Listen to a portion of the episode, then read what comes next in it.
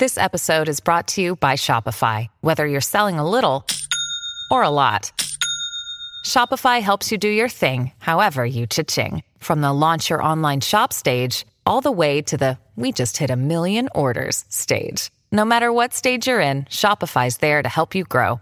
Sign up for a $1 per month trial period at shopify.com slash special offer, all lowercase. That's shopify.com slash special offer. Before we continue, one of the ways we keep all of our content for you, the listener, free of charge is our amazing sponsors, and today, Anchor is one of those sponsors. If you haven't heard about Anchor, it's the easiest way to make a podcast. Let me explain. It's free, there's creation tools that allow you to record and edit your podcasts right from your phone or computer. Anchor is going to distribute your podcast for you so it can be heard on Spotify, Apple Podcasts, and everywhere podcasts are listened to, and you can even make money from your podcast with no minimum listenership. It's everything you need to make a podcast in one place. Download the free Anchor app or go to anchor.fm to get started. Hey, everybody, on this episode of the Legends of Tomorrow After Show, we're going to go travel back in time to feudal Japan and find out how do you prove to your friends you met a ninja?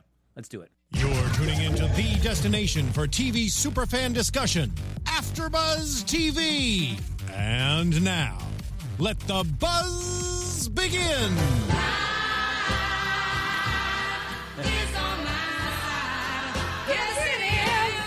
Hey, everybody, welcome to the Legends of Tomorrow After Show. The music we're playing tonight was played at the end of this episode as the wave riding crew journey back into the time stream. Is time on their side? I don't know. I guess we'll find out through the course of this video, uh, this episode. We'll see. I'm one of your hosts, Frank Moran. You can follow me on Twitter at Happy Go Jackie. I am another one of your hosts, Lex Michael, all of over social media at the Lex Michael. And I'm the third host for tonight. My name's Dave Child, at Mr. Dave Child on Twitter. I'm getting I'm getting spins now. All right. It's I'm just happening. feeling Uh-oh. soulful. There you go. Uh, of course, our fourth member of the panel, Lucretia Lyon, she is on assignment this evening, deciding to just go one of those sports events. Sports. Sports, sports. yeah, so fine. Sports. There you go. Uh, but folks, if you want, uh, like us on Facebook, give us those five stars on iTunes. Uh, as well, always, we know Lex Michael lives, survives, and thrives on those five star. We live for stars. I do. It is it is my food. That's right. It is my food, it is my water, it is my air, those five star reviews. We're This is regular everything. Kirby's over here. There you go. uh, you can subscribe to the YouTube channel. You can also hop in the chat. Lucretia usually has her computer here, but I think like right. tonight- in that case tonight we can pull up the chat while we're chatting with you folks. I'll do that for you. Oh, look at that, James in the Oh, booth. nice. That'd be beautiful. Look at that, handsome and talented. That's why he's a double threat. It gives us all something to, to aspire to. Because for sure. I'm neither one of those. So No. I have no idea what either of that I, feels I'm like. just handsome. That's I'm right. just handsome and got no talent at all. Oh, What? that's my Get out of here. Okay. Dave Child has talent, and we're going to tell you a little bit more how you can see some of that talent at the end of this episode. Yeah, we can That's what we actually- call in the biz a tease. Ooh, that's a tease. we can though. We can prove we have we have now documented evidence Absolutely. of Dave's talent. Yes. yeah. For your pl- your viewing pleasure. We'll get to that later, though. Right now, we're in feudal Japan. Uh, so we started with our boy there, uh, Nate, still under sedation, and we find out Yeah. what Vixen uh, from last episode after seeing Rex die in her arms. oh uh, my god. Okay, so Vixen, is this? I this was a fun episode, but is Vixen gonna go through every episode just being pissed off at another legend, and every episode she's just like, "Well, that guy's a dick." That guy's awful, and then by the end of the episode, not so bad. Yeah. after all, That's right. Seems like every she she's had through right. two people so far. This I time mean- it's Stein. Stein, you're yeah, next time it's gonna be Stein. Stein's going down. Yeah, I thought they were building like maybe a Ray love interest because of that. And I kind of hope that they maybe still do that, but it's weird that they didn't instead of like focusing on that again and having her have more banter with Ray, she went to Rory and then is just kind of doing not it's not as like romantic flirty. It's just weird. I don't trust you because you're a, a killer. But how do you know that? She Yeah. she just gets a sense from him, like a bad sense. I, I, it's interesting to me that you're hoping that it goes in a romantic direction With Because, like, Ray? yeah, like or with anybody. Because honestly, and maybe I'm in the minority. I don't ship any of these people with each other as much as I just enjoy watching them be buddies, and I feel like a lot of the romance stuff gets in the way of all of them just just buddying around. I will say though, I w- yeah. Oh, I just sidebar. taking a step back from what Vixen's agenda is, um, there, there's an episode. There's an episode of TV, guys, that that exists now. Oh, boy, tell where- us about it. Where a B, a B plot, and presumably throughout the rest of the season, a major B plot is that Vixen wants to avenge the death of Hourman at the hands of the Reverse Flash. You guys. I'm so happy. Yeah. well, uh, that's true. That when you when you speak it like that, that very sentence uh, intrigues me very much about the rest Right. of the season. Spoken like that, so hopefully it executes. If it can uh, live up it's Kaley Cuoco for Priceline. Ready to go to your happy place for a happy price? Well, why didn't you say so? Just download the Priceline app right now and save up to 60% on hotels. So, whether it's Cousin Kevin's Kazoo concert in Kansas City, go Kevin, or Becky's Bachelorette Bash in Bermuda, you never have to miss a trip ever again. So, download the Priceline app today. Your savings are waiting. Go to your happy place for a happy price. Go to your happy price, Priceline. To just the way you spoke that sentence, that'd be really cool. Yeah, exactly the beats of the how you spoke that sentence. Um, uh, but I will say that instead of focusing, seems like on the relationship between Ray and Vixen, what they're focusing on is Ray's insecurity about uh, relying on the armor to be a hero. which is actually kind of interesting, and I like that they're now he doesn't have the armor, so now we're going to see Ray without the armor, which we have been for quite a bit because usually the armor doesn't work anyways, or and you see him kind of battle things out. So it's nice to it's nice to have him kind of face up to who he is as a hero, who he is as a person without outside of the armor. So I'm I, I'm actually interested in that story plot. Yeah, and there was a lot of stuff that I think they handled very well. Dave and I watched the episode together, and, and there were a couple of times where we looked at each other, and on my end, was- and I- we did, and we I would rest my head on his manly shoulders, Yeah. and it's super cute. I do. I maybe don't ship any of the legends. I do ship me and Dave a little bit. oh, it'll happen. Uh, for just give it like another couple of episodes, and I think we're going to really yeah, build sure. to something we'll, special we'll build, here. We'll build it up. we got to sure. bring in tension. But there were uh, there were a couple of of logic things that didn't completely track for me. But I will say I think Brandon Routh did a really excellent job selling his arc through this episode. Now, Right. well, I, and I know I've been one of the biggest people that have been vocal, but like I'm not a fan of this interpretation of Atom with the suit, where it seems like a very much of an amalgamation between Iron Man and the Atom that I know and love, and you, I'm sure you guys do from Yeah, the comics. sure. If they use this as a way to kind of transition back to the, the kind of core element of what the Atom is, he's just Ray Palmer. He's got a super, he's got a size shrinking belt. He's, in- just a shrinky dude. He's just a shrinky dude, almost uh, very similar more to. I mean, uh, people that watched uh, the movies. Uh, I mean, Atom was a pre, uh, precursor to Ant Man, but we're kind Yeah. of leading up that he kind of re- resembles the more of the Ant Man type of powers. Would you be satisfied with that? Yeah, yeah. I mean the short the short I- answer is Yeah, I think it would be cool if he just if he just had that one power. And because right now he has those um, those blasts, those like those gun blasts, and I feel like we have enough people with guns. I, I like the idea of everyone having a different thing they can do in the middle of a fight, and him being able to shrink really small is useful mm-hmm. in the middle of a fight and in espionage, which they tend to do a lot. And in this episode, we see that Ray is trying to make himself have powers. Like, I didn't realize, I thought that whatever is going to happen to Steel happens accidentally, but everything that happens to him was something that Ray wanted to happen to himself because he wanted to inject himself and give himself Steel powers.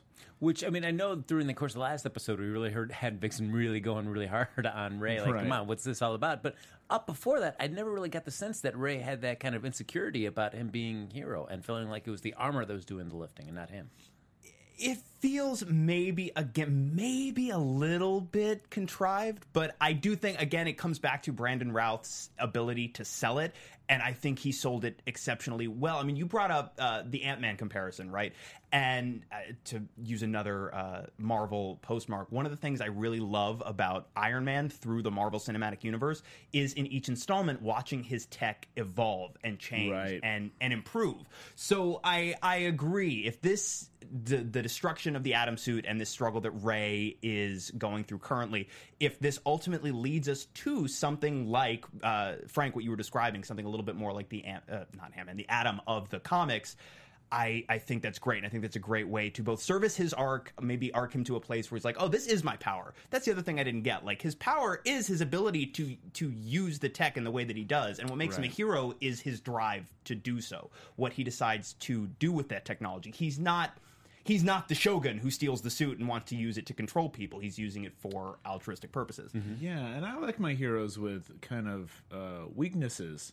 Like outside of the suit, he's just a dude. Or I kind of wish they kept Steel having still be uh, hemophiliac.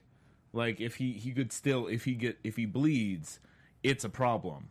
But if he steals up or whatever you call it beforehand, Is it steal on? steal on, steal Har- on. Harden, which I Harden. thought was they used that. If he and gets, I was like, mm. if he gets a hard on, then then uh, it should be able to be. Then he'll be fine, or he'll be able to heal once he's all steeled up or whatever. That would be more interesting to me than now he just has healing abilities. It seems. yeah. uh, sidebar since we're talking about steel uh, we were all alive when terminator 2 came out we at this table were all alive when terminator 2 came Uh-huh. out and it was the biggest possible deal that they were able to do what they were Yes. doing with the special effects on the t1000 they're doing it on tv that's so that's nuts to me. We, we got we got a, a Right. Deadpool movie earlier this year, and we got a Colossus. And if you put Colossus in the the Deadpool movie, a theatrical released film, uh, up against Steel from this episode, I think you're gonna Yeah, see the look about two are the same, the two yeah. wildly comparable, and that's so insanely cool to me. Yeah, it's. Uh, I'll be curious to see uh, what they do if they give him a costume of some sorts. Because I mean, Right. like at least, uh, how do you do? You, do you paint that metal? Do you, what, what do you do? Do you paint it? Well, it it looks like you can wear clothes like over it because it just turns his skin all steely. Like he was getting shot, even though it wasn't affecting the clothes. I really wish it was. It, it made a codpiece. that. That steel made a codpiece on the guy. So It was made a cool. codpiece? Well, I mean, didn't see if it. Dro- I, well, I guess you know he kept No, you, on. it yeah. kept you. You shot waist up. They shot waist up the entire time. we time. don't know. I was looking for a steel butt or something. Some buns of steel. Ah. Hashtag buns of steel. There you go. But What- no, it never got to there. What I do like though is it's always nice to have a character that is excited to have powers. That uh, thinks it's a, such a boom. Yeah. And so it's cool to, when somebody all of a sudden gets powers introduced into their lives. Like, whoa, Right. This is awesome. Uh, less angst, more like this is so cool. It is a, li- a little bit. It does feel like, and he he was so far in this season has been almost the audience analog. He's the outsider who then has to. We use him to Become the time detective. the time detective. we use him to, to reestablish what's what's going on essentially, and so to have him then get powers and be the audience surrogate was like, oh my god, it's so exciting in a way that the other characters can now because all of the legends certainly are are now a little bit jaded to it. I would Right. think, and they've all had their abilities at each and every one of them for a couple of years. They're more used to it, and they they scowl a lot more. So it's nice. it's nice to see the the big metal guy be like, this is so cool. I'm a metal guy. By episode three, or episode uh, season four, I guess we'll see Naked like. yeah, it's like I've been I've been around the block once or twice, you guys. Yeah. Now I wondered, did Vixen did she summon the powers like a church mouse at the beginning of the episode? Because she got around the Wave Rider so quietly and snuck up on everybody. Well, you know, probably a cat will do that, right? Like Yeah, a little- church mouse, yeah. I just wanted to see like a little, shh, a little. I just like a little. It was like right in front of her face. That's just a little- that was it. Hey, nobody's gonna hear me. Yeah, yeah, and then but then she was able to take out the entire team, and then was pretty easily convinced that it wasn't them. Yeah, which I like. Sarah says uh, what I wrote the. It's like uh, Mick is a thief and a murderer, but he's also a legend. And like, are we still going with that guy's Yeah, legend? That's are, just like wow, just embracing calling yourself legends. All right, All right, okay. Slightly slightly presumptive. But I do like the idea that you know, she tells them uh, up front that Rex's last words are time traveler. Right. Sarah says you've been chasing some kind of time traveler that's kind of meddling back in time. So maybe these are the two people. So at least I like that it, it wasn't drawn out. Yeah. And it's like, all right, we need to get the idea. Yeah, I guess I kind of wish they had some sort of evidence that there is some other time traveler that they would show her because right now it was just like, no, it wasn't us. There's bad time travelers, and she's like, oh, okay, all right, right. that's Got it. I, I believe it. Yeah. I mean, Vixen in her in her capacity as a member of the JSA has probably seen her share of really weird stuff. So maybe Right. maybe for her, even in context, maybe this is not the biggest leap. I don't know. Or maybe eh, I'm, I'm, I don't know. I'm, this is backseat writing, but this is the first episode this season that have actually kind of come up against like I I think they could have done this a little better. Like I liked the other episodes, and this was the first one that was a little like off center for me. And I think one of the reasons is because people's motivations are questionable, and like Vixen's is like she just trusts them, but not Rory. And I think if they if they had just made it so she was going on this mission to get them to like you know come back in time and to kind of see like I still don't believe you guys, but this needs to be done now, so I'm going to help you out.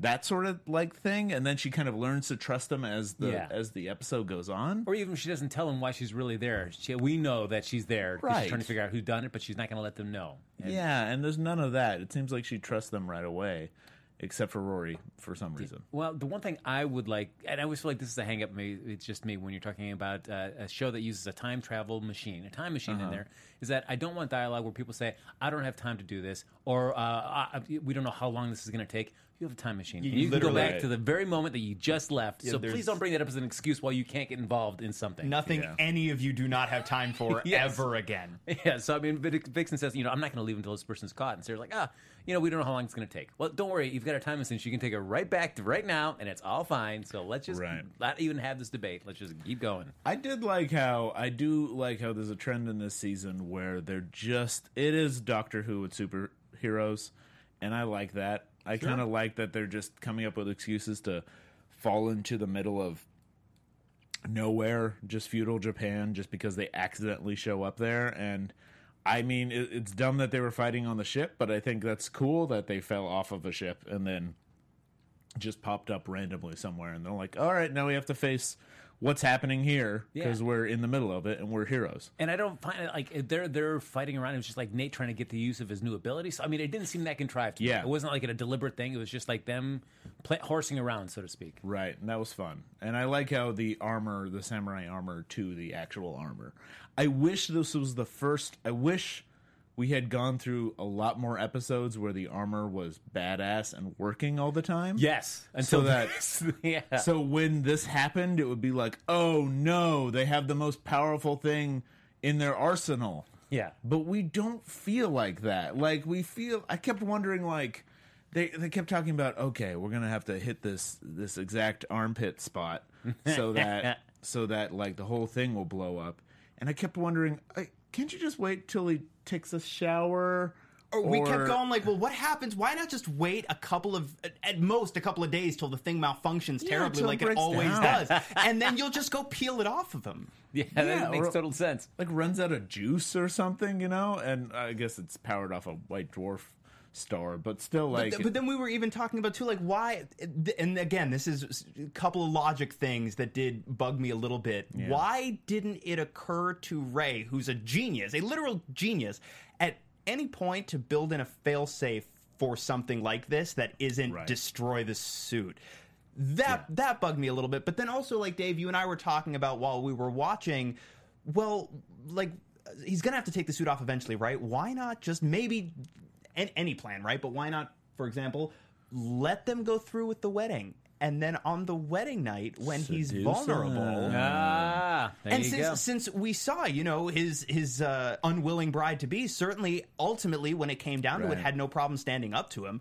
I- There, could, there was uh, there's room for a plan right. here. But but separated from that and kind of simplifying it, the armor with the samurai armor was kind of nice, and it was nice that we didn't go to European knights or something. Yeah. We went to samurai soldiers, and also I think they improved the suit by putting a cool sam- samurai helmet. the helmet, the, seeing the Shogun in the Atom suit with the helmet on uh, on the horse. I was like, kind of like, yeah, it kind of works better for him. insanely cool. But I felt so bad for that horse because I imagine that suit is not like, like why are you on a horse, dude? He doesn't know how to fly it yet. True, but probably- still, that's gonna be so heavy. Like everybody trying to get him up there. Like, oh, all right, that poor horse is just like. what is there a white dwarf star in this? Ugh. The one thing that, uh, and maybe it was just Ray trying to psych out the the Shogun, but when he says uh, when they're taking the armor away, it's like you can't do this. I built it just for me. It's only going to work for me. If you use this, it's going to harm you. I thought it was going to lead up to something, and it never it did. doesn't. no. It's just like, oh, it chafes a little. it's just it. like, ooh, ooh, there's a bit too much room down there, or not enough around here. Ugh. Ray has It's just very awkward. sensitive skin. Right. And so he knows how uncomfortable it is for him, and he says, "Shogun, this is designed for me, and it chafes as bad as it does. I got rashes here, here, and here." It's gonna hurt your feeling. Your it's gonna body shame you. Is what it's gonna do because I'm in so much shape, and you're gonna wear it, and you're gonna feel bad about how you look because it looks so good on me, and it's not gonna look as good on you. Yeah, it doesn't do anything though. Uh, let's, uh, yeah, which seems so weird to me on that point. Like, oh, why'd you make that such a big moment in the show? Yeah. Like, no, okay, it's all good. No, it didn't have anything to do Yeah. with it. Uh, let, I want to talk about a little bit about Nate Heywood, Time Detective. Yes. So I, it was a cool sequence, him falling into the time stream, then, you know, falling out of it, landing in feudal Japan. But the part that made me laugh is that he immediately just gets up, looks around, and goes, "Oh, I know exactly where I am in time." Like, what? You're in a field. How would you know exactly where you are? He saw like a palace, and he saw people. Right? I don't know if he, in that first shot, I don't, there was just a It's like field. they don't make fields like this anymore, and I was like- certainly not in I America. was like, how would you know? I thought he saw like farmers, and and he saw maybe like a hut or two. But you That was take that to like, oh, I'm in this. Uh, I don't like, know. I think it's like unless I'm on a film, unless I'm on the film set of The Last Samurai or something, I'm gonna assume it's around this if I'm seeing that. You know, like I I I fell for it. I was like, come on. And I then he knew exactly like where in where in Japan he was just by like the carts going by. I was like, oh, I think I'm in this part. This You're is- very smart. I like him. I like him a lot because I think he's, for one, we finally have someone who's excited to be on the team, mm-hmm. but also he's smart. He's like smarter than Ray actually, and I think that puts Ray in his place. And Stein is like a theoretical guy, but I thought Ray was like the tech guy. But all that tech stuff has been taken away from him he doesn't have too much. Even like Jax is the one repairing the ship like Yes. all the time. He's not he's not the one repairing the ship and now you have someone who's knows all about history and is like the time detective. And so what does Ray have right now? And he's I like how he's trying to find himself. No, that's true. Because it would be interesting to see where that takes Ray Palmer, Right. especially not having a, an ar- suit of armor to kind of be your. Uh, the next episode is going to be really curious to see where he Yeah. goes. Does he have to stay on the ship at this point? He's a legend. He's in it for the But like, what, long does that, what does that mean? I don't know what that means. Like, does he? But like, seriously, so like, he can he can be useful in an espionage capacity, but it's also uh, Ray, though he's incredibly smart, is a little bit, little bit goofy sometimes, a little bit clumsy when he needs to not be. I So don't I'm see wondering. that. I don't see that at all. No, no, Of no, course Dave. he is. No, Yeah, Dave. yeah. No. Um, so I'm wondering how how best to utilize Ray when if he bumbles something, he can't then use the Atom suit to help fix it, Yeah. and also think- for his own safety. I think we found his new superhero name, which is the Bumbler. The Bumbler. the Bumbler. The uh, what I do like about Nate though is it's like uh, having Rip Hunter along, but without all the angst. At least for the the past stuff. I mean, certainly he doesn't have as much future knowledge as Rip Hunter does since he's been through all time. But Nate's Yeah. not uh, not afraid to like kind of mix it up and change history a little bit. I do want to say uh, Ivan Soto does bring up something. Ray's fighting skills, for Fork's sake. Yeah. LOL. Uh, You got to I- find Dwarf Star. Ivan's right. Like he actually is a good fighter. Like we we have been watching Ray fight people with like you know microscopes and. True. Today he kind of took down quite a few like samurais. Well, because even before he had the suit built on Arrow, I mean, he since ever since what happened to his uh, his wife, I mean, he was always kind of focused on you know like I trying to like fight back, and so I felt like he had a lot of good fighting skills. I hope we're heading towards his wife. That's where I'm That hoping this season. I'll, I'll save it for predictions. Well, but, that's a fair point. I, I can't. I suppose I can't hold it against him that he lost in a sword fight to one of the most bloodthirsty shoguns in the history of feudal Japan. Right. I suppose nobody could be expected to fare incredibly well unless they are maybe Ra's al Ghul or something. Although when he was fighting him at the end, and he's describing how he was taking apart the suit, and the parts like, "Oh, this increases your uh, your reflexes and your speed, your reaction time." I'm like, how come you it, it, you make this thing so much cooler than you've ever been inside the suit fighting anybody? I'm like, what's happening? what if- well, what it's, if- ju- it's just kind of like I think, I, I think it's one of those things where sometimes if you create a powerful instrument or a powerful character, it's like how in Star Trek, whenever the, uh, they fight someone like who's strong. Worf is always taken down like instantly. Very true. and it's meant to be like, oh, look how strong this person is. They took down Worf. But it happens so often that you start to be like, I don't think Worf's very good at his job. And I think that's kind of what's happening with the suit. I think it tends to be like, oh, they're fine as long as the suit doesn't break down, and then the suit breaks down like, because they need to have that dramatic point in the episodes. But if the, when it happens more than once, it's kind of like it seems like it's not a very good suit. 'Cause I always feel like, uh, and certainly these are films, so they're not as long, and you're not, not doing 22 episodes uh, Right. of a season. But like in the Avengers films, I mean, Iron Man there were never plot points about his suit falling apart, and like when they need it the most, it's always crumbling and cracking down around. him. Well, usually, and when that happens, it's because the Hulk punched him or something. You know, Well, that's true. It's in the course of a battle where yeah, Yeah, like, it's things are the, failing. yeah, and then he just has like an arm, or in Iron Man Some- three. yeah, he there was a, kinda- some of that in three. Yeah, where he was stuck in that small town and hanging out with that kid. But I mean, understandably so. He just went through a. a I mean, his his mansion, guys. His mansion went Yeah. into the ocean. But in pretty that in that sequence as well, wasn't able to use the suit at its full capacity. So it does does happen. It does happen, But he kicked butt in that mansion. With he does. He still gauntlet and a managed to improvise Yeah. pretty well. you see it. You see him kick butt a lot, and you need to have more butt kicking instances. I'm wondering if there's going to be some. Well, predictions. I'll Oh. save it for predictions. Save it for the predictions. Yeah. Uh, so uh, what I do like uh, is they're trying to figure out what uh, Mick's deal is during the course of this episode, and I, I and I like just this moment. It's like, hey, uh, what do we? Their conversation as they're walking through the Wave Rider, where uh, oh, it's a. oh, oh, we're- oh, shoot! I, I Oh, about the ninjas? But the ninjas, yeah, it's like, uh, yeah, there's no such thing as ninjas, you idiot. Like, what Wait, about I- Chuck Norris? I couldn't understand this discussion at all. This is a world where the league. I'm glad Sarah brought this up. At She's least. basically a ninja. Yeah, and I, Ivan is saying this on here, and so Sub Zero saying su- uh, ninjas Casket exist. fan one. and Casket Fan One, Sarah Badass Ninja. Sarah is a ninja. Yep. there is. She's a ninja. That's what she does. They they call her something different in the league, but there's almost no difference. Yeah.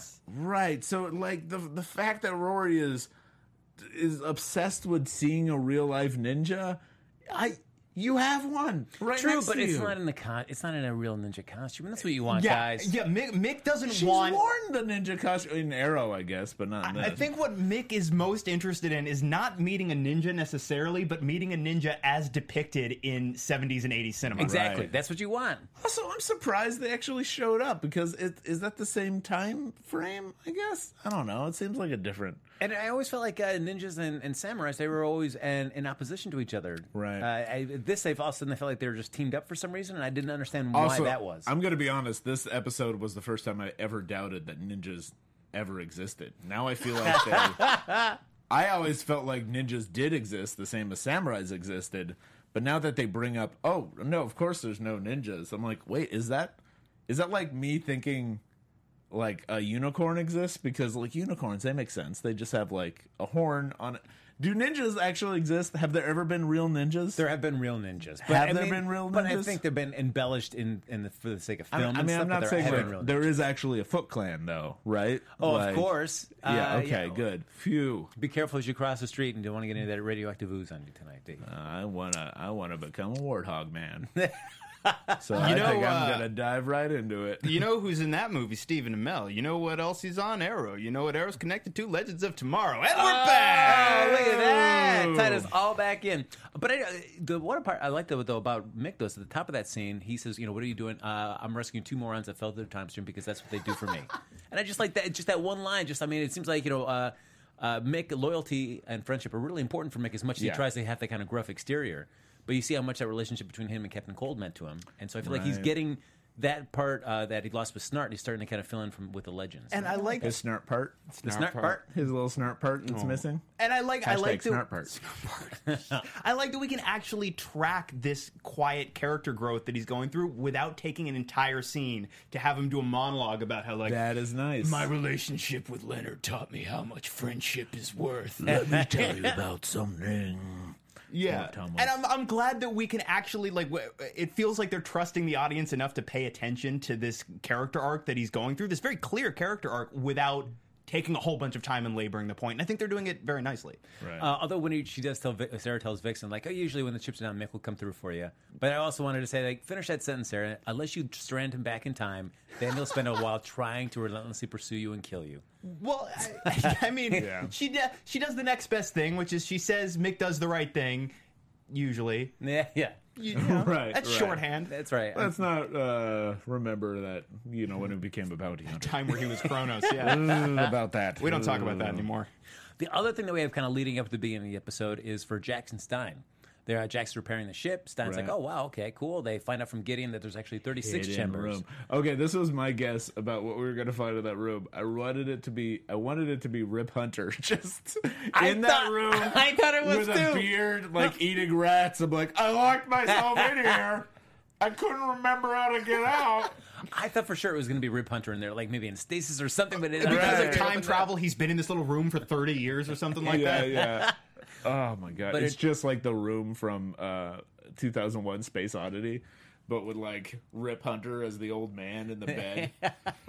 Also, maybe, and maybe this I'm totally reaching, and I didn't think about this while I was watching the episode, but they made a big deal about how it's not, there are not 37 rooms, there's a 36th chamber. And I'm wondering, given how clearly Mick is into kung fu cinema, he references uh, specifically at least one, and he likes Chuck Norris, he likes movies. I'm wondering, Right. was that an, that number, that number 36, was that a specific nod to the 36th 36th chamber? chamber. Ah, yeah. Ah, I'm wondering- that. That was Wu Makes Tang reference. Brandon Christopher says, "LOL, 36 chambers." Yes. was that a Wu Tang Tec- reference? technically also a Wu Tang reference, but they they pulled that from the Shaw Brothers uh, 36 Chamber of Shaolin, and so I'm wondering if that was a specific nod. There was a moment the the scene where Ray is quote unquote training. Uh, steel to steel to be as it as it were, where he's hitting him with the sticks, very abusive. It almost felt like oh, they're doing like a, a Pai Mei thing. Yeah.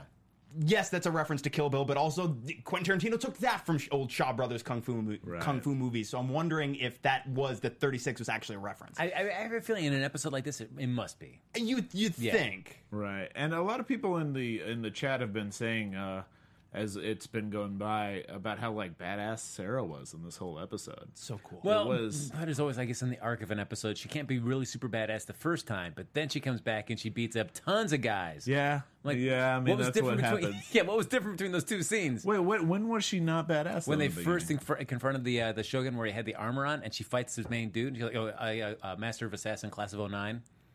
Right, And- right. You know why that? You know why that bothered me actually is because I also saw Firestorm just like sit back and Vixen were just watching. Like, we'll let them fight. Yeah. and like the Shogun was watching, and I'm like, you guys can all fight at once, you know. That's right. Nope. It felt like that. There was like an SNL sketch way back in the day with like Phil Hartman, where it's like, remember, we fight one at a time. We're ninjas. We fight one at a time, not all at once. It reminded me of that. Or like turn-based combat in an RPG. That's right. Yeah. But like, but wait, why was she not badass in that scene? Like, She if you was. put if you put that sword in my hand, I would be dead in about three seconds. She kinda was saw not that- killed. I think she was really good with the sword fighter. It's just when the suit started firing no, missiles because at her. She blocks it. It comes down. The guy starts like pushing her down. You see her kind of bu- buckling underneath it, and then everything starts happening at that point. Uh-huh. Right. So it's like, and then suddenly she takes on four or five other ninjas while that guy watches a- afterwards. I'm like, Whatever, dude. Come on, it just- whatever. it was just, she was you having know- a bad day, and She then she just- was having a good day. Had to believe in herself, Frank. She, She forgot, needed like, moment. oh, I got to bring that tiny knife with me, Yeah. and then if I bring the tiny knife, I'll be a better fighter. That's Cheater. what happened. She had a Cheater. tiny knife. Which that was also really cool, and I'm wondering, I'm wondering if that was also a reference as well. The way she and the other swordsman at the end of the episode run past each other, and she cuts. It looks like she cuts him down, but she actually had the knife. I'm wondering if that was a nod to Seven Samurai. It had to be. where where Kyuzo does uh, effectively the exact same thing, only without the Yeah. the concealed weapon. Well, that what? The the concealed weapon. Without the- So is okay, somebody cool. gonna gift this? This this. Go, go, go. I just want to make sure Yeah. for the podcast listeners. There we not go. that one. I won't repeat so because there was that, and with Jax and Stein, the other thing that irritates me, and I think much like Sarah losing first and then having to be a strong fighter at the end, we have something that I feel like you have to inject this sort of faux drama into this, where Stein and Jax learn about a secret that they are, aren't supposed to tell the rest of the team, and now they Uh-huh. get to figure out how long are they going to sit on the secret now. Okay, come on, guys. I mean, you were But what guy- you were complaining about this earlier too. Complaining is str- uh, strong. I, think. I will complain about it. I will I complain. think. Well, the thing is, okay, so I'm gonna say what I like about this season so far is that the sense of what's the big bad happening behind everything, we're finding out one at a time. I am positive. I'll be surprised if we don't find out what Future Barry said in the next episode. I will agree with you. I just don't want to get ahead of ourselves and be like, they're gonna draw this out for quite a few episodes, but I don't think they will. I think it's gonna be next episode they'll be like, okay, we're gonna have to tell them because it does, and maybe it's something that could, I don't know, get in the way of of it's another warning to like don't go to a certain time period. So they're like, we shouldn't bring this up, so we won't go to a certain time period. I don't know. ultimately, oh, sorry, I was, I was going to say, ultimately, I'm leaning towards agreeing with you for a couple of reasons. One, I've actually noticed this season, especially all across the CWDC block, they seem to be getting better about not dragging things out falsely for weeks and weeks and weeks and weeks at a time. I'm hoping that that trend continues here, but also, I think it's important as best you're able to as an audience member, certainly for me, to try and remove all of the additional information that you have in your head from reading all the news stories and like we know we know the Legion of Doom is coming because we follow all the news and we, you know, look at everybody's social media and all Right. that. But try to put yourself in the shoes of somebody who has no idea what they're building to and allow the mystery to to take you. And it's like I have a hard time doing that as well sometimes, but I feel like that's when it's going to work the best. Right. But but uh, I feel like I'm cool with that if that's how you want to do it. But I feel like you should you can execute that idea better rather than try to set up this uh, this kind of faux suspense of like, are they going to keep the secret? Are they going to tell them? If it's going to be something as quick, which I'd be appreciative of, uh, a quick reveal. The next episode, they're going to tell them what it is. Set it up in such a way that you end this episode with them, guys. You wouldn't believe what we just found. Click, and that still gets us excited for the next episode instead of. Uh, True. and this when you were like, oh, are they going to tell him why are we doing this? Why are we dragging yeah, this and out? why aren't they telling you about the the weapons in Yeah. that room? What is what is like? Do they not trust Rory? because we Is just that spent a why? whole season learning about like the cost of, of people kind of having hidden agendas not every, not everyone telling everybody Right. the whole truth when they need it most and they all say we got to be honest with each other that's how we're going to work best as a team It wouldn't be this- CW if they just openly talked about their feelings. Yeah, Everyone's got to hold it. just have a moment where like Michael we can't tell Yeah. uh, By the way, uh, Humberto Lozano, I think, said in our chat earlier while we were while we were talking about this, maybe um, maybe Barry's going to admit that he screwed up the time stream again, and I would love it if like Barry. if old Barry's just like, hey, I just want to call in and say, yeah I messed up. I did it again.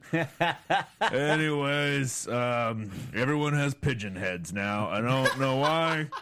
Don't know what I did, but everyone's got p- heads of pigeons. So get used to that. and I replayed that scene a couple uh, mo- times he says uh, he and Vixen was that did he also name check Vixen when he Oh, I in didn't that? quite. I, I only heard it once. So because I, I, cause I replayed it, I was like, did he say Vixen? Because I thought it's like he, did he say Vic or I don't know. Yeah, I couldn't tell if it was Vic or Vixen. who's Vic for one. But uh, yeah, probably said Vixen. I don't. Well, so do we think this is um, leading up to the crossover? And Maybe. yeah, because it also feels like things are starting to blend together with the other shows in some ways. Because I didn't catch Arrow this week, but I did see in uh, the Flash, Captain Cold was there Yes. in the Flash, uh, even though it was like a flashback.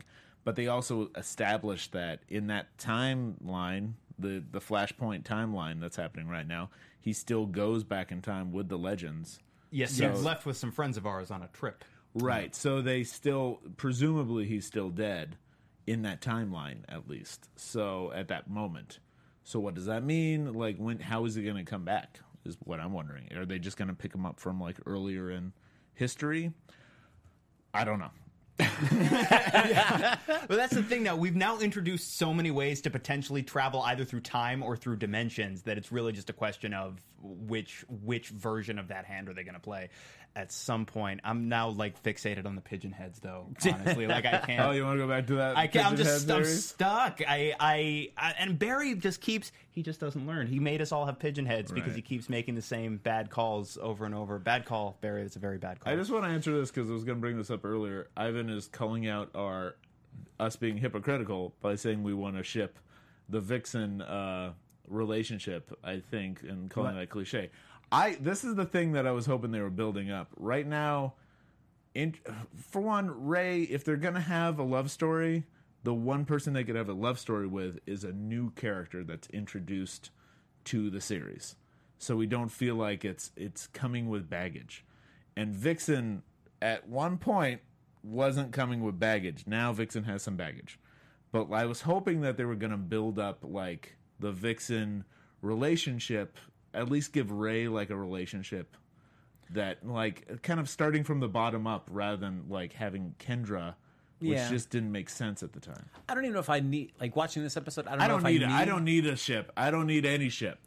I I, I can sail away on no ship at all. No, that's true. I don't know. The day before we, I'll this episode swim. started, Yeah, he swim. took off his uh, his Vixen Ray shirt that he has in a heart. Just on need to get yeah, that off. Vixen But plus Ray. Tried to make a sale out of it. But I did like uh, Sarah and Vixen's uh, relationship. I just like I much enjoyed their uh, burgeoning friendship much more than I enjoyed anything with Sarah and Kendra last season. I Right, think this is just kind of building up kind of naturally. that friendship was strong because it was building from a friendship rather than a romance. Yeah. so Yes. that was strong. So, yeah, I don't need a ship, but I'm just saying if they did do it, it would be kind of a better opportunity if they take the time and effort into that storyline. Yeah, Absolutely. Uh, and I feel like uh, with Vixen, they were laying a little bit of potential story uh, points for this season because she breaks down to Sarah that there are five totems handed from, as legend says, handed down from the gods. So Wow, yeah. she's got one of them. Uh, are we going to see any of the other four totems this season? Is that a potential story point? A bunch of vixens. Yeah, uh, you know some, some, you know whatever, uh, or foxes. Fox. Well, and we also know certainly we're, I'm just we're just gonna whistle past it. Uh, s- but we also know like uh, Damien Dark, who's already appeared in this season, we know is going to figure prominently into whatever the villainous plan is that they have to uh, Yeah. defeat. We also know he dabbles quite heavily in the occult and mysticism and magic. True. So maybe there's something there. He might get a yeah, and he does like totems. He, so does might get- really true. like his little trinkets that are magic. That's very true. I mean, because he was really fascinated by it when he went the, the present day Vixen in Arrow was really fascinated by her totem. So uh, as we find out, it's basically. I don't know if the our Vixen is uh, a descendant of this Vixen because she does mention that it was passed down from her mother to her from her grandmother to her. So whether our our modern day Vixen is the daughter of this Golden Age I kind of don't assumed know. it was for some reason. Yeah, I don't know. What if one of the legends is the father? Oh! Hello, Ray, or hello, Mick. Maybe we'll see. Uh, so, uh, but I was excited that uh, Mick got to fight actual ninjas in this episode, even though as weird as it was for them to show up, and we don't know how they Yeah. interrelate with samurais. But I was hoping that the they were actually popping up from the time travelers or something. Like they were they were time traveling ninjas. but, I But did like it seems Mick's- like they were regular ones. I don't want to shoot you guys. I love ninjas. I really like I really like that after Mick beats up the ninjas, he takes the time to, to stretch one of their outfits over his giant body and wear it back. Only and you know he did because he takes off the mask so quickly. He only did it for that moment where he'd be like, "It's me."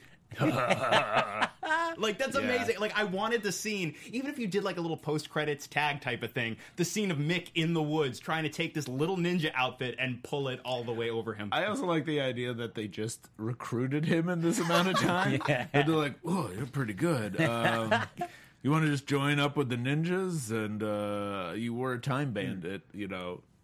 At one That's point, true. why and then don't they you have just do one in this? his size. Yeah. yeah. Excellent. So the chat. Thanks for chiming in, chat. So she is the granddaughter. All right, cool. All right, so we Okay. know that. Look at that.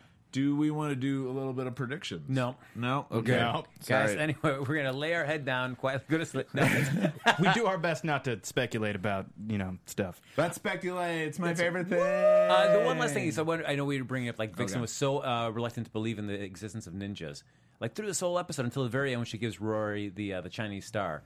But uh, I'm thinking like you met time travelers, you have a totem that gives you these. You these. have uh, animal magic Yeah. powers, Yeah. and ninjas Yeah. is a bridge too far. that's your sticking point. Nah, nope, don't buy it. Do not buy this at all. uh, yeah, so uh, that brings us to the end of this episode of the recap. So yes, let's follow Dave Child's lead and hop into some predictions. And now, I just like the colors. I like the green colors. Um, okay, so I'm I'm thinking. Uh, I, I'm wondering if like whatever's in that room might give us- Ray some. Oh my god! Now I'm having to sleep. we gotta lie Dave, down. Dave. Uh, yeah. um, I'm wondering if whatever's in that room is going to maybe give Ray some purpose. Like maybe there's a weapon or something, or he'll, he'll he'll make a new suit out of a couple of space guns. Um, or I don't know, maybe there's something else in there that he can use. Maybe like a belt that'll make him shrink, or he could figure out how to shrink. So that could be an option. because I, I was it was cool to see the like the the the, the video screen that has the message Yeah. from Barry, but I was hoping that we might have a little more of a lingering shot, and I guess we'll probably see that in future episodes whenever they kind of reveal this hidden compartment to the rest of her, the rest of the team. But to see any kind of like, just like little shout outs to like famous weapons from DC uh, DC lore in there. So Well, and I think too, I feel like there's got to be tech in that room beyond just the guns. I feel like it's a little bit unlikely that Rip Hunter would have a big arsenal for the sake of having a big arsenal. So I, I like that idea that yeah maybe Ray finds something in there that he can tinker with and start to maybe evolve his his original designs. We're gonna obviously we're building towards the Legion of Doom, so I'm very curious to see how Right. how we do that. How we maybe it'll happen during the crossover. How we fold Snart back into the rest of this story in the present. I'm now because we we brought it up. I'm curious to see if yeah the the totems if that becomes a bigger thing and if that has something to do with what Dark's agenda is. I'm not sure. I will say in that chamber though, uh, Rip. I mean, if you're going to take the time to put each of those weapons in an individual like glass case With, take uh, the extra- underlighting and yeah, everything. take the extra step to kind of put a little stand in there so you can prop them up so they look really cool. They're just laying there. That doesn't. That's not very exciting. I feel like he wasn't done. Maybe that's why. Maybe that's why he didn't want anyone to see the room. He's like, it's not ready yet, you guys. And then he had to disappear from the timeline. That's right. Oh, It's like half painted figures of everything.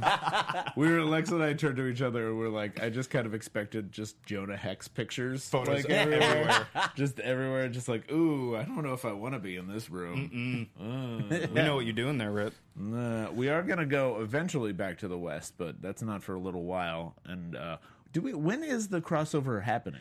It's uh, it's at the fall break for Supergirl. So I think it's at it, it is uh, episode eight, I believe. Okay. So we're not that far out. I feel like they're building it up. I feel like that's what the future Barry is. Is a warning about like, uh, you're gonna need to come back here because I'm, I just like the older Barry. it's like I'm, I'm good. It's a big crossover event's happening uh, on, on Thursday, so guys, make sure you're here on Thursday. Uh, I just I told you I would call and remind you about this. Do So- you imagine that? So they told Grant Gustin in the booth, "Act like you're really old. You're 40 years older." Uh, Well, I think they pitched it down a little bit. They did. It was They just definitely like, did. "Oh, I'm definitely older now, and I drink whiskey in the future and smoke a bit. That's what I do. But I smoke them fast because I'm the Flash. Thanks, Barry. All right, bye guys. Yes, that's it. All right. Bye, Barry. See, Oh yeah, take one, care. I'm sorry. One thing we didn't hit from the the uh, episode proper is the family name of the. Uh, yes, our right. last little historical name check. wanted to make sure. So the the family obviously, if you do a Google search for the family name uh, and and DC Comics, you obviously get Maseo and Tatsu Yamashiro, and Tatsu of course is Katana. But I, I like I was like, okay, watching, watching, watch, and then he said, like, oh, here's your katana back. I'm like, uh oh. They, they telegraphed it Yeah. pr- pretty hard. Yes. like, I don't know. It wasn't as it wasn't that hard for me because I I, I did think like, all right, what Asian characters have we seen in like in the Arrowverse? that I was like, oh yeah, it's probably Katana. if you yeah, if you were gonna yeah, Easter egg it, it's uh, not a huge list. Jack. But still, we didn't mention it. Had to mention it. What about uh, Super Friends cartoon character Samurai, uh, the guy who spins like a tornado? Come on, what about him? yeah, why not? Come on, why not Yeah, him? why can't it be him? Why isn't every single DC character in this show At once. at, at once. at once? Uh, but so far, I know we've talked about this season just a little bit. It's only the the third episode, but I am liking the addition of uh, Nate and Vixen into the cast. Nice little replacements there. Uh, so the idea of every season, if some of the cast changed and they brought in other heroes, I think it's a Well, I goes to show that you was- that it can work really well. that was the original plan, right? Was that it was going to be a rotating roster season to season, and that you were going to have a few people that would hang around, but a lot of the team would be uh, revolving cast. Yeah, I like that. I do hope that they spend a bit more time with Vixen's character because right now they're kind of just making her. It seems like she's only one type of animal power, and that's a female dog. Ha! Sorry, I'm so sorry. Wow, I'm so sorry. Listen, everyone, I'm sorry. I'm sorry, but the thing is, she's being just mean. She's being mean for the sake of mean. But I think she was kind of warming up by the end of the episode. I mean, she, She gave is, but Rory she a did Chinese that. She star. did that last episode too, and it just seems like if we're gonna have her every single episode, Yeah. be a little mean. And I didn't mean that joke. And I'm sorry. I feel bad. Walking it back, walking it back, It is walking it too back. late. Um, but I, I do agree in as much as I, I would like to see her fleshed out a little bit more. And I think we're taking the time to flesh out Nate and certainly giving him powers and tracking that journey is a great way to do that. So I'm hoping that Vixen gets a little bit more focus if she's going to be a, a regular presence. And I think she's a great presence. Yeah. But I'd like to see her fleshed out a little bit more. Yes. Well, I think Yeah, last that's what I'm season with Kendra and Carter, she was, they were so tied so heavily into Vandal Savage and that that whole arc and her all the baggage that Carter and Kendra brought into the show relationship wise, it was just tough to be able to really Yeah. do anything else other than her than just always focus on her and Carter. Immortal love are always going to be here. True, and there was some nice stuff in this episode. I, I uh, shouldn't gloss over the idea that they talked about her village, they talked about like where she came from. So there's a little bit of that, and I, I think the more that they do of who she is as a person, maybe what her, wh- how she knew Rex, and kind of what her, what the team was like with the JSA, and how this one's different. I think that would be good. Yeah, but I wonder when you paint, you set up that kind of backstory. Uh-huh. Uh, I feel like you, you don't want to, you don't spend much time in a show talking about something if you're not going to perhaps see it. Do we go That's back true. in time and see that story where the, Yeah, those maybe. totems get handed out to uh, the people in their village? And see Oh, and I also that reminds me, one thing I'm kind of maybe hoping for is that we go to um, we see Ray's uh, um, fiance. Yes. because that's a character that we haven't dived into. There was that weird moment in the last season where her face was hidden. yeah. That's yeah, we did. So we it almost seemed like saw it made me feel like, oh, they just want to cast her for a more in depth story later. And now I feel like we have a Legion of Doom time travelers going around trying to narrow down this and try to fight this group of heroes. So of course they would go to the origin story essentially of, of Ray. That does. That makes a lot of sense. And it makes a lot of sense, too, on the level of if we're starting Ray down this path of an arc that is essentially, well, what is my role? What is what am I worth without the suit? I think, yeah, taking him back to basics in that way is a great way to maybe remind him of who he is and who he can be. And yeah, I think this would be a tremendous way Yeah. to bring that, that character back into yeah, it. and it's and he's trying to rediscover himself right now too. So it'll be it'll be good if they do that. Yeah, and we also have not seen a future episode so far in this this season true. yet. So, uh, and next episode's going to be the Civil War with zombies. So we, we also need an ice level and a fire level and a, a dungeon level. Yes.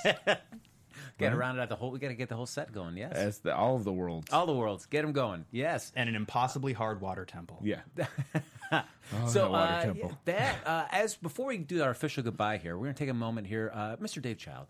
I, he doesn't just sit here and, and on AfterBuzz and talk to you about all these great TV shows like Westworld, uh, you know, Legends of Tomorrow. You know, he's an artist. I, He's a real deal artist. okay, so recently I uh, I made for Halloween a nice little uh, music video about a creepy clown. Um, it's going through the motions of a horror movie, and I happen to play a creepy clown in it. I directed it, I dance in it, and I want you to see it. So look up my. If you go to my Twitter, I don't know. Are we gonna play it now? We can play it a little. I, I'm glad it just I pops can't up. play it for you. I'm queuing it up right now. Give me one second. Okay, play a little bit of it. I do like watching this this search here in the room. Dave Child This is Clown. Dave Child Child Clown. Clown comes up pretty easily. So, what is the full title here? It says A Creepy Clown Song. This it's uh, a creepy clown story. I'll be there. Okay. But if you go to my Twitter at mr Dave Child, it's uh, the pinned tweet right at the top. So please go watch it, share it before Halloween, and it becomes weird to start sharing creepy clown uh, dance videos. But it should be fun. Um, And ready? yeah, yeah. Is give there him a spot taste. You want to go into, or can I just hit play? Go a little bit forward. No, not. Yeah, right, a little behind, right there. That's good. Right about there. Yeah. All right, let's do this. Oh, let's see. All you have to do is step into the bathroom, wash your face to relax you, and stop feeling afraid. Then just stop where you are, notice the mirror's ajar, and just set it back right. And I'll be there to let you know. All right, we can stop right there. Dance moves. If you want to watch it, please uh, look it up or go to my Twitter. It's at the very top. I put a lot of work into it. It's my Citizen Kane. and it's only two and a half minutes long, so it's pretty digestible. So I- enjoy it, share it, have fun. Please, just for this moment, if we could just uh, fast forward into the future, you're sitting there on your deathbed. What is your final word, Child? Rip and hex ship. what does that mean? Dave Child is Citizen Clown. No one knows what it means. He's a billionaire now. It can't be anything to do with that AfterBuzz show from, from 50 years ago. All right, folks, that's going to do it for this episode of the Legends of Tomorrow After Show here on AfterBuzz TV. But please go check out Dave Child's video. It's fantastic. Just this, uh, it makes me want to go home and watch it right away. So I'm excited to see the full thing in its entirety. Uh, in the meantime, though, folks, like us on Facebook. Give us those five stars on iTunes. Lex Michael needs those to live. Nom nom nom nom nom. That's right. Uh, subscribe to the YouTube channel. Thanks so much for everybody for hopping in the chat, keeping us uh, correct, letting us know those details that we uh, sometimes forget. Like uh, Vixen's going to be the the great uh, the granddaughter of uh, Yeah. Vi- Vixen Prime, as we've been told that she's called. Sure, Sure. Uh, if you want to continue the conversation with us even after the show's over, though, and compliment Dave Child on his amazing, amazing video, Dave Child, where can they find you? Find me at Mr. Dave Child. Thank you, everybody. And I am all over social media at the Lex Michael. And you can follow me on Twitter at Happy Go Jackie. Folks, we'll see you next week for another episode of the Legends of Tomorrow After Show right here on AfterBuzz TV.